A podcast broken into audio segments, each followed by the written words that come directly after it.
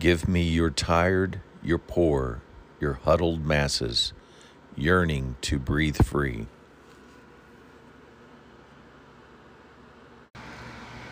Top of the morning to you.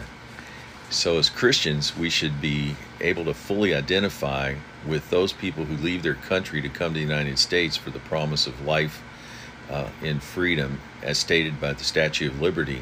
Give me your tired, your poor, your huddled masses, yearning to breathe free. As immigrating Christians, we were attracted to this promise in Matthew 11 28 through 30. Come to me, all you who are weary, burdened, and I will give you rest. Both types of immigrants must be processed in order to attain citizen status. One must get through the bureaucratic red tape, and Christians must abide by Mark 16 16. He who believes and is baptized will be saved. Saved is a Greek word from meaning, uh, it's a Greek word called sozo, which means saved, made whole, healed, preserved, made well. It's not just a free pass to get to heaven, it's a promise of a better life here on earth through Jesus. In 1892 through 1924, Ellis Island, New York, where the St- Statue of Liberty is, processed over 12 million immigrants. The site became known as the Island of Tears, where families were separated and, deni- and some were denied entry into the United States. In Luke 12, Jesus assures us, as new citizens, there will be pain in our future as well.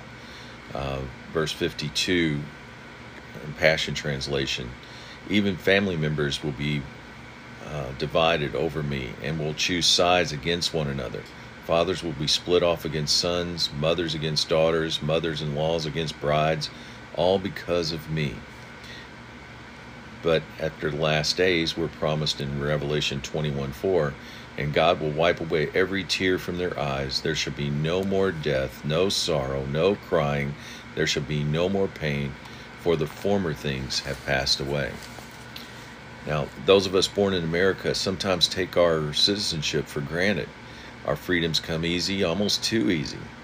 If we're not careful, we're going to get lazy and disregard our freedom as unimportant, and before you know it, we lose our freedom and we'll have to struggle to get it back, if ever.